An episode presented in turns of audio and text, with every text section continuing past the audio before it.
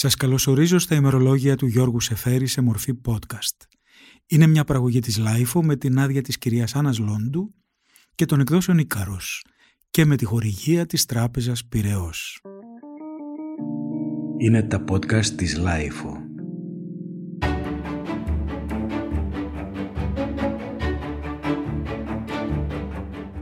Τα podcast αυτά μπορείτε να τα ακούτε βεβαίως από τη LiFO, αλλά είναι προτιμότερο να κάνετε εγγραφή στις πλατφόρμες, στο Spotify ή στα Apple Podcast ή στα Google Podcast για να μπορούμε να σας ειδοποιούμε όταν ανεβαίνει καινούριο επεισόδιο.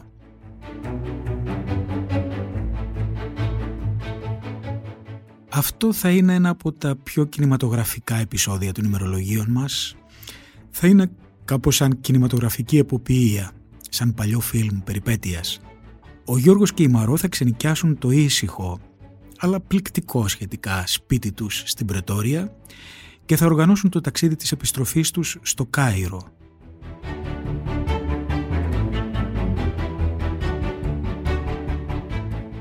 Είμαστε, να μην ξεχνιόμαστε, Απρίλιο του 1942.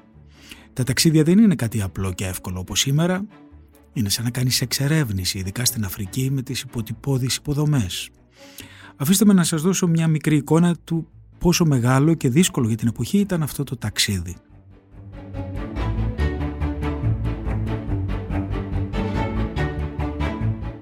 Αρχικά ο Σεφέρης λοιπόν και η Μαρό θα φύγουν από την Πρετόρια, θα ξαναπάνε το Johannesburg και μετά θα πάρουν ένα αυτοκίνητο με οδηγό βέβαια και για δύο μέρες θα ταξιδεύουν τόση ήταν η απόσταση μέχρι το Ντουρμπάν, το λιμάνι στο οποίο είχαν πρωτοφτάσει στη Νότιο Αφρική.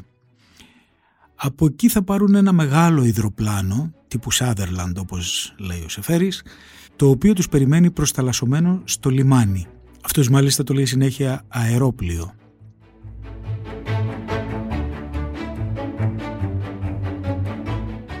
Για να διασχίσουν τώρα όλη την Αφρική από τον Νότο ξανά πίσω στο Καΐρο θα χρειαστούν τέσσερις ολόκληρες μέρες. Οι δυσκολίες είναι μεγάλες εκτός από τις κακές υποδομές, υπάρχει ο πόλεμος και ο κίνδυνος των επιθέσεων. Θα ταξιδέψουν μέσω Λορέντσο Μαρκές και Μπέιρας, θα περάσουν τη Μοζαμβίκη, θα περάσουν το Ζαμβέζι, θα κάνουν μια σύντομη διανυκτέρευση εκεί, μετά θα πετάξουν στην Ταγκανίκα, στο Λίντι, από εκεί μετά θα συνεχίσουν στο Ντάρελ Σαλάμ, πάλι προς την ενδοχώρα, θα περάσουν πάνω από το Κιλιμάντζαρο, Εκεί θα κάνουν μια διανυκτέρευση, πολύ γοητευτικές σελίδες σε ένα ξενοδοχείο στις όχθες της λίμνης Βικτόριας. Εκεί μάλιστα, σε αυτό το ξενοδοχείο, υπάρχει μια πολύ συγκινητική στιγμή όταν για να αποκοιμηθούν ο Σεφέρης θα θελήσει να διαβάσει κάτι στη Μάρο και πάνω στο τραπέζι του ξενοδοχείου όπως συνηθιζόταν παλιά υπήρχε μια βίβλος Θα πάρει λοιπόν τη βίβλο ο Σεφέρης και θα αρχίζει να μεταφράζει το άσμα ασμάτων στην Μαρό για να χαλαρώσουν και να τους πάρει ο ύπνος. Εδώ σε αυτή τη στιγμή υπάρχει το σπέρμα της μετάφρασης του σπουδαίου αυτού βιβλικού ποιητικού κειμένου το οποίο χρόνια αργότερα θα το ολοκληρώσει και θα το εκδώσει με τρόπο κατά τη γνώμη μου οριστικό.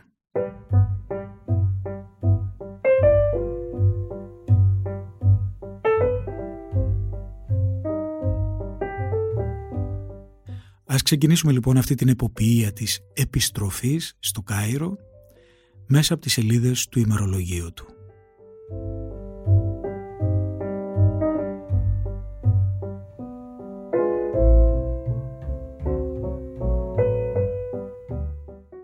Δευτέρα 13 Απρίλη. Αφήσαμε την Πρετόρια και το σπίτι μας. Ήταν το πιο ήσυχο σπίτι που είχα ποτέ μου. Κατεβήκαμε με το αυτοκίνητο των Σαμαράδων που μας συνόδεψαν ως το κραητήριο. Προτού φύγουμε από την Πρετόρια κατά τις 3 το μεσημέρι, μου τηλεφώνησαν από το Υπουργείο Εξωτερικών πως είναι απαραίτητο να κάνουμε ένεση για κίτρινο πυρετό.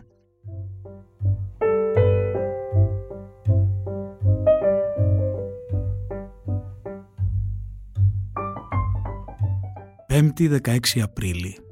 Τέλειωσα με την Πρετόρια όλη τη μέρα εκεί για να κανονίσω τα πράγματά μου. Το μεσημέρι στους Σαμαράδες. Είναι συγκινημένοι, οι καλοί μου φίλοι. Δούλεψαν σκληρά και πλούτησαν, αλλά έμειναν όπως θα ήταν αν δεν είχαν φύγει ποτέ από το χωριό τους, τη Σαμαρίνα. Δεν θα ξεχάσω τα βράδια που πέρασα με τον κύριο Παναγιώτη, παίζοντας ξανά και ξανά μια πλάκα που είχε ξετρυπώσει δεν ξέρω πώς, του Καραγκιόζη.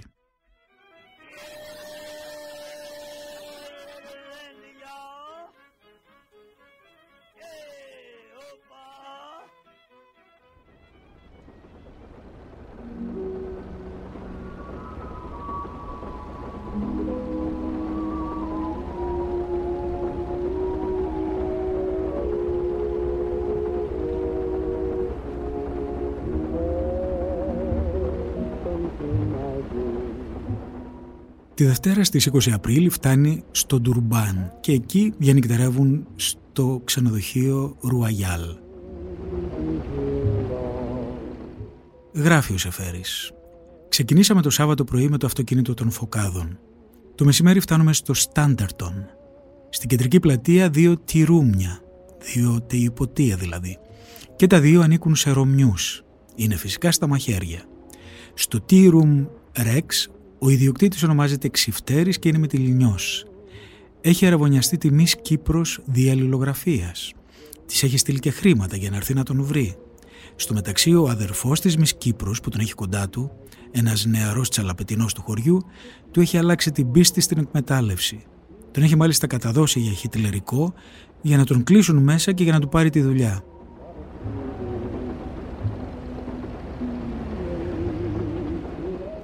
Στο δρόμο, καθώς έπαιρνε να ανοιχτώσει, έσπασε ένα λάστιχο. Ο γρίλος δεν λειτουργούσε. Δύο αραπάδες μας βοήθησαν να τα αλλάξουμε με πέτρες και με τα δάχτυλα. Άσκημη δρόμη.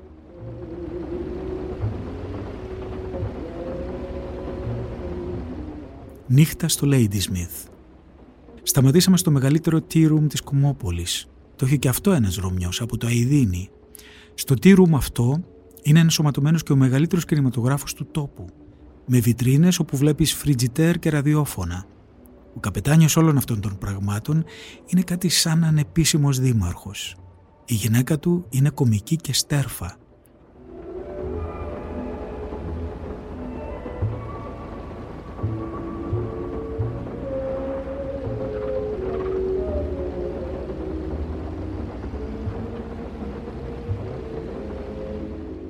Κοιμηθήκαμε στο ξενοδοχείο Windsor στο δωμάτιό μας υπάρχουν τέσσερα κρεβάτια. Μας ξύπνησαν στις πέντε Κυριακάτικα για το πρωινό τσάι. Τους έστειλα στο διάβολο. Το νερό για το ξύρισμα χλιαρό όπως σε όλες τις επαρχίες της αυτοκρατορίας υποθέτω τις Κυριακές.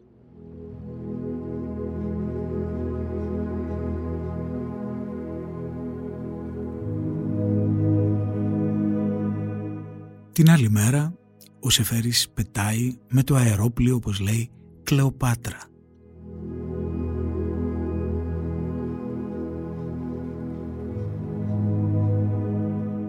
Στον αέρα γράφει την εξής υποσημείωση.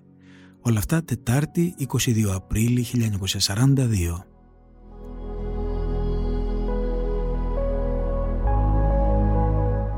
Ξεκινήσαμε στις 6 το πρωί. Ήτανε νύχτα σαν ήρθε να μας πάρει το αυτοκίνητο. Μας οδήγησε στο λιμάνι μέσα από άγνωστους δρόμους. Σταμάτησε για να παραλάβει ένα συνταξιδιώτη.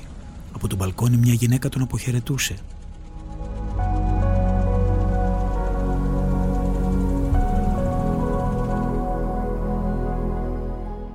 Υπάρχει κάποιος τόνος μυστηρίου σε αυτό το ξεκίνημα. Προτού μπαρκάρουμε κοιτάξαμε τον ουρανό. Είχαμε συνηθίσει να τον συλλαβίζουμε σε αυτά τα μέρη ο νότιος σταυρός ανάστροφος. Τα δύο μεγάλα άστρα του κεντάβρου ήταν από πάνω.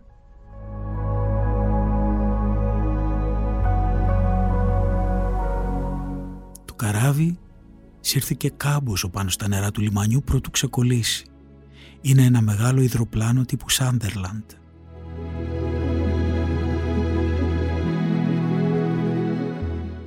Στις 8 φτάνουμε Λουρέντζο Μάρκες. Σημώνοντας βλέπεις καλύβες νέγρων που μοιάζουν με την αγκαθωτή σκούφια του βελανιδιού. Τριγύρω ένας κύκλος που μοιάζει με στάνη. Πολλοί τέτοιοι συνοικισμοί κάθε τόσο. Έπειτα ένα μεγάλο ποτάμι που βγαίνει στο Λορέντζο Μάρκες. νοσταλγία της γης κιόλας.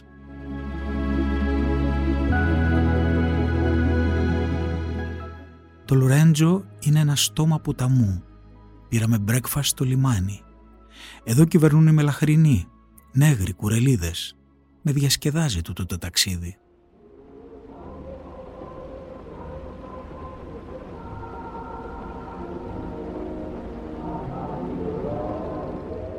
Στις 12 φτάνουμε Μπέιρα. Βγαίνουμε έξω, νόμιζα για να φάμε, όχι. Πίνουμε ένα ποτήρι νερό και γυρίζουμε στο πλοίο. Το πρώτο πράγμα της επιφάνειας που βλέπω καθώς κατεβαίνουμε είναι ένα ελληνικό καράβι. Ελισάβετ και Φαλινία. Ένα παλιό κάραβο σχεδόν στοιχειωμένο. Ωστόσο η ελεύθερη πατρίδα. Τα ξύλινα τείχη βαστούν. Τρομακτική ζέστη σε τούτο το θαλασσινό χωριό.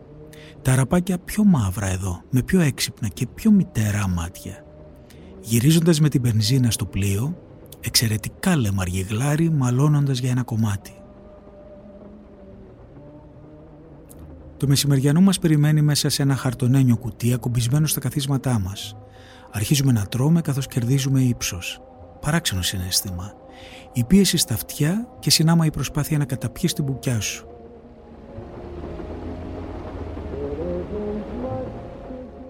Η μπέιρα φαίνεται από ψηλά σαν το περίπλοκο δίχτυ ενός μεγάλου δέλτα μπερδεμένα κανάλια τελματώδη. Θα είναι γεμάτος μαλάρια αυτός ο τόπος. Στη βιβλιοθήκη του πλοίου βρίσκω ένα βιβλίο του Ράσκιν. Πέφτω σε τούτη τη φράση ξεφυλίζοντάς το «There is no wealth but life». Κατά τις μιάμιση πάνω από το ποταμό Ζαμπέζι. Λάζω κορδέλες φιόγγι που σχηματίζουν τις εκβολές του σαν ένα δέντρο κομμένο του μάκρους πλαγιασμένο με τις ρίζες προς το γυαλό.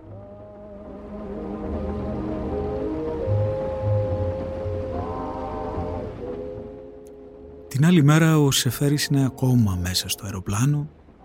Είναι η μέρα της γιορτής του, πέμπτη τα Ιόργη, 8 το πρωί πετώντας. Φτάσαμε στη Μοζαμβίκη κατά τις 4 το απόγευμα χθες. Φρικτή ζέστη μόλις κατεβήκαμε που την έμπαζε μέσα στους πόρους μας μια ψηλή βροχή. Πρωτού πάμε να αλλάξουμε κάναμε λίγα βήματα στην ακρογιαλιά. Μυρωδιά της θάλασσας πολύ δυνατή. Αδέσποτα σκυλιά πρώτη φορά σε αυτούς τους τόπους και πάνω στην άμμο πολλά μικρά καβούρια τρέχοντας γρήγορα, σαν κατσαρίδες. Πλεούμενα ντόπια, σκαριά μεγάλης βάρκας με πανιά λατίνια. Κολυμπούσαμε στον υδρότα όταν γυρίσαμε στο ξενοδοχείο. Κάναμε μπάνιο μέσα στο μπάνιο πινακίδα πως το ξενοδοχείο είναι ιδιοκτησία της Πορτογαλικής κυβέρνησης. Αλλάξαμε και ανεβήκαμε στη βεράντα. Συναντούμε εκεί το διάδοχο και τον ποταμιάνο. Πηγαίνει στο Cape Town και διασταυρωθήκαμε όλος διόλου τυχαία. Πιστεύει πως ο πόλεμος δεν θα κρατήσει περισσότερο από ένα χρόνο ακόμα. Μας λέει πως ο Παναγιώτης Κανελόπουλος είναι στο Κάιρο.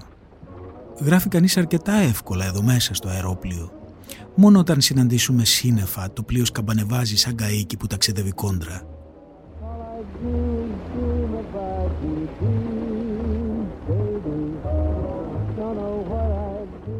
Ξύπνησαν στις 3 παρατέταρτο το πρωί. Μπαρκάραμε νύχτα. Ο αυγερινός φωτεινός όσο ποτέ του. Ξανακοιμήθηκα. Όταν άνοιξα τα μάτια ο ήλιος φώτιζε σύννεφα όλο καμπύλες, φεστόνια και κυματισμούς, έντονο χρώμα τριανταφυλλή. Οι ταξιδιώτες που κάθονται πλάι μας, ένα ζευγάρι, κοιτάζουν με ασυγκράτητο θαυμασμό. Λιγάκι σκηνικό χριστουγεννιάτικης σχολικής παράστασης στην Αγγλία ή όταν συλλογιστώ πως βρίσκομαι ανάερος σε τούτα τα ουράνια, το σκηνικό του παραδείσου, σε ένα παλιό φιλμ του Τσάρλι Τσάπλιν, όπου έχουν φυτρώσει φτερά και στη ράχη των χωροφυλάκων ακόμα. Καθώς κοιτάζω, η Μαρό μου λέει «Χρόνια πολλά».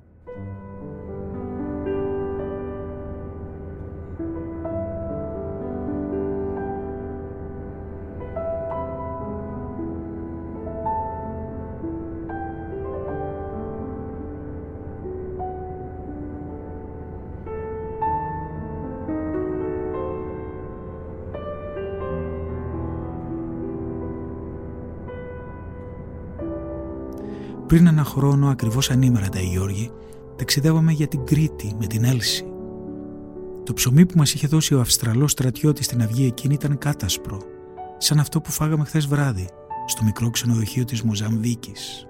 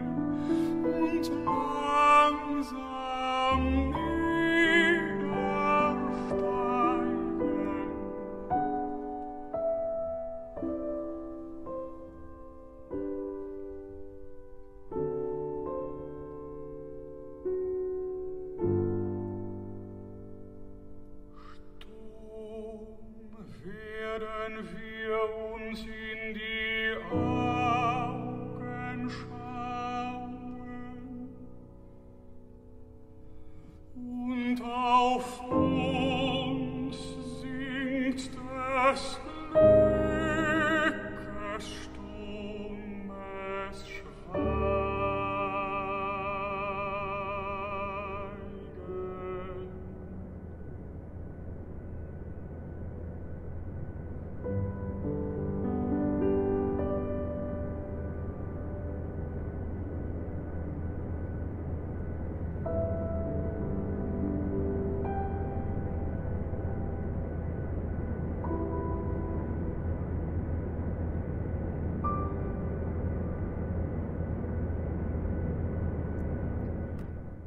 Λίντι, στη Ταγκανίκα, όπου κατεβήκαμε νωρίς το πρωί στις 7, μας έκαναν μόνο ένα γύρο με την μπενζίνα, όσο να καπνίσουμε ένα τσιγάρο.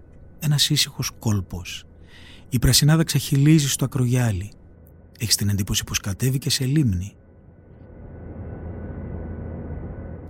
Από το Λίντι ως το Ντάρε Σαλάμ, την Ταγκανίκα, όπου φτάνουμε μετά δύο ώρες, ταξιδεύει μαζί μας και ένας μαύρος ή καλύτερα κολοράδος όπως τους λένε. Κοιτάζει την προσταλάσσωση και την αποθαλάσσωση, τι φρικτές λέξεις, και το πρόσωπό του έχει την έκφραση όπως αν ταξίδευε με βοηδάμαξα.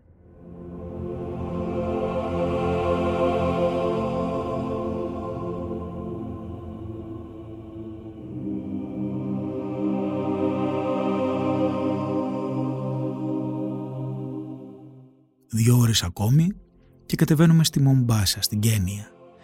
Από εδώ και μπρος θα πιάνουμε σε λίμνες, και έπειτα στον ήλο. Γυρίζουμε την πλάτη στη θάλασσα. Κάπου αριστερά μας πρέπει να είναι το Κιλιμάντζαρο, αλλά δεν το βλέπω.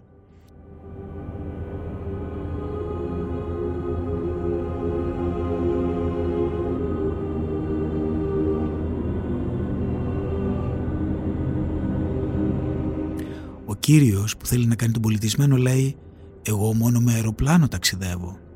Είναι υπερήφανος που το είπε αυτό σαν να έχει βάλει το χρυσόβουλο στο κουτελό του.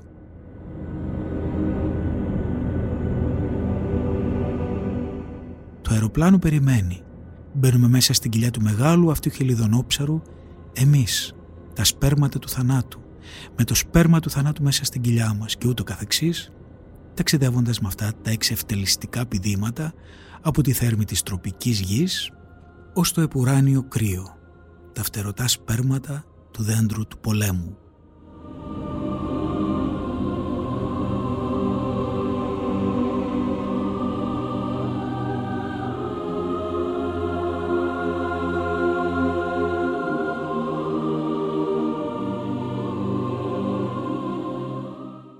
Την επόμενη μέρα, είμαστε τώρα δηλαδή στην τρίτη μέρα του διαρκούς αεροπορικού ταξιδιού, ο Σεφέρης στις 8 το πρωί πάλι μέσα στο αεροπλάνο γράφει. Μισή ώρα που ξεκινήσαμε από την Καμπάλα της Ουγκάντα πάνω στον Ισημερινό, λίγα μίλια πάνω από το Πόρτο Μπέλ, τη λίμνη Βικτόρια δηλαδή, όπου κατεβήκαμε χθες το απόγευμα. Χαριτωμένη ανάμνηση. Συμπαθέστατο ξενοδοχείο, το Imperial Hotel. Σκοτωμένοι από την κούραση, το ζερβί μου πόδι έχει πριστεί, πέσαμε και κοιμηθήκαμε αμέσως μετά το δείπνο. Ανοίγω στην τύχη την παλαιά διαθήκη, που είναι αφισμένη πλάι στο προσκεφαλό μου, το ίδιο και στα άλλα δωμάτια, και πέφτω πάνω στο άσμα ασμάτων. Με παίρνει ο ύπνος καθώς μεταφράζω τις μαρούς.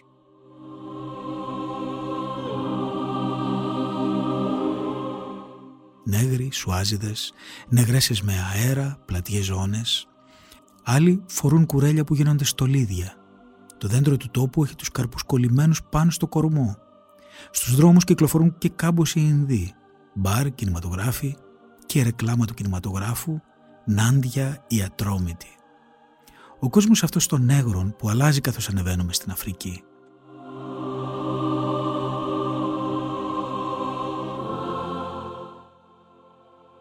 Ανασάναμε έπειτα από το φρικτό μεσημέρι στη Μομπάσα όπου φάγαμε. Ο πιο ζεστός τόπος και οι πιο άγριες μύγες. Έχω ένα περίεργο κόμπιασμα πηγαίνοντας στο Κάιρο.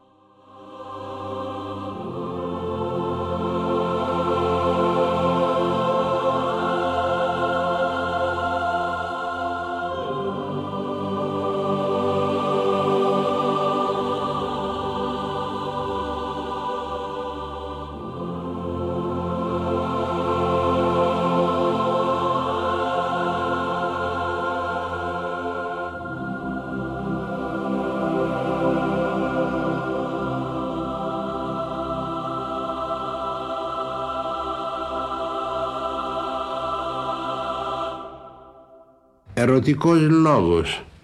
Μέρος τέταρτο και πέμπτο Ποίημα του 1930 Δυο φίδια ωραία και αλαργίνα του χωρισμού πλοκάμια σέρνονται και γυρεύονται στη νύχτα των δεντρών για μια αγάπη μυστική σαν έβρετα θολάμια. Ακίμητα γυρεύονται. Δεν πίνουν και δεν τρώνε με γύρους, με λυγίσματα και αχορταγή τους γνώμη κλώθη πληθαίνει, στρίβει, απλώνει κρίκους στο κορμί που κυβερνούν αμήλυτοι του ένα στρουθόλου οι νόμοι και του αναδεύουν την πυρή και ασίγαστη αφορμή. Το δάσος στέκει ρηγύλο της νύχτας αντιστήλει κι είναι η σιγή τάση αργυρό που πέφτουν οι στιγμές. Αντίχτυποι ξεχωρισμένοι ολόκληροι μιας μίλη προσεκτική που δέχονται πελεκητές γράμμες. Αυγάζει ξάφνου το άγαλμα μα τα κόρμια έχουν σβήσει στη θάλασσα, στον άνεμο, στον ήλιο, στη βροχή έτσι γεννιούνται οι ομορφιές που μας χαρίζει η φύση. Μα ποιος να ξέρει αν πέθανε στον κόσμο μια ψυχή. Στη φαντασία θα γύριζαν τα χωρισμένα φίδια. Το δάσος λάμπει με πουλιά βλαστούς και ροδαμούς.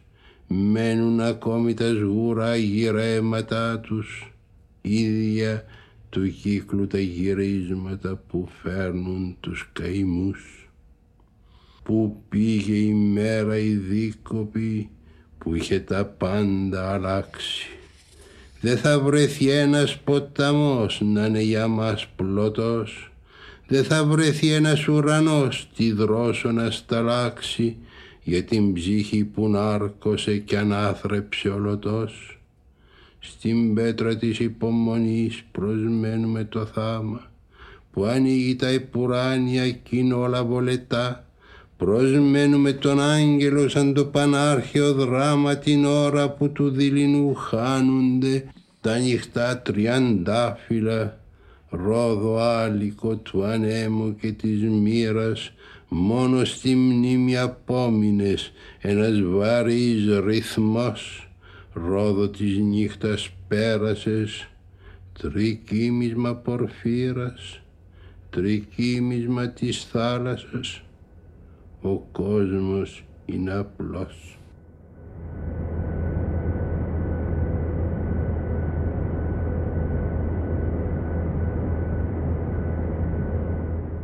Τέταρτη μέρα, η τελευταία μέρα του ταξιδιού.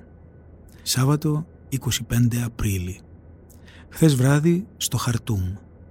Πηγαίνοντας να κοιμηθούμε είδαμε χαμηλά στον ορίζοντα από τη μια μεριά τον Νότιο Σταυρό και από την άλλη τη Μεγάλη Άρκτο. Πατήσαμε στο κατόφλι του κόσμου μας. Το απόγευμα θα είμαστε στο Κάιρο.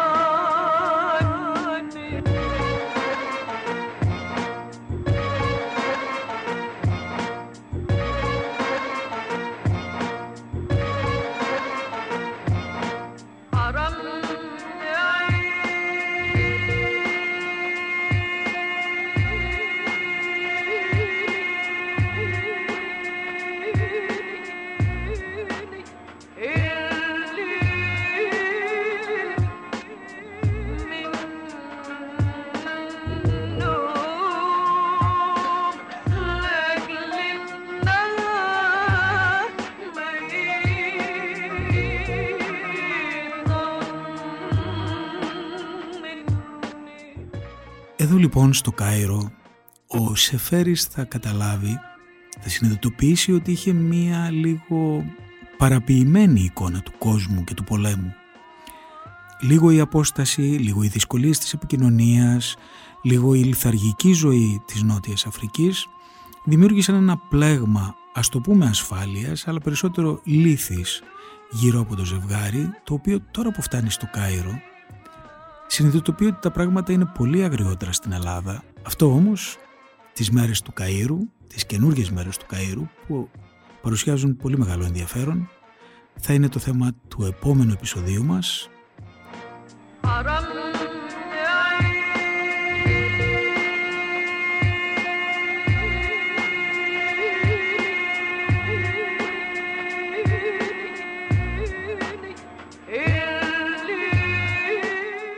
Ακούσατε ένα επεισόδιο από τα ημερολόγια του Γιώργου Σεφέρη σε μορφή podcast, μια παραγωγή της LIFO με την άδεια της κυρίας Χάνας Λόντου και των εκδόσεων Ίκαρος και την χορηγία της Τράπεζας Πυραιός. Είμαι ο Στάθης Αγκαρουσιάνος, ευχαριστώ που με ακούσατε, καλή συνέχεια.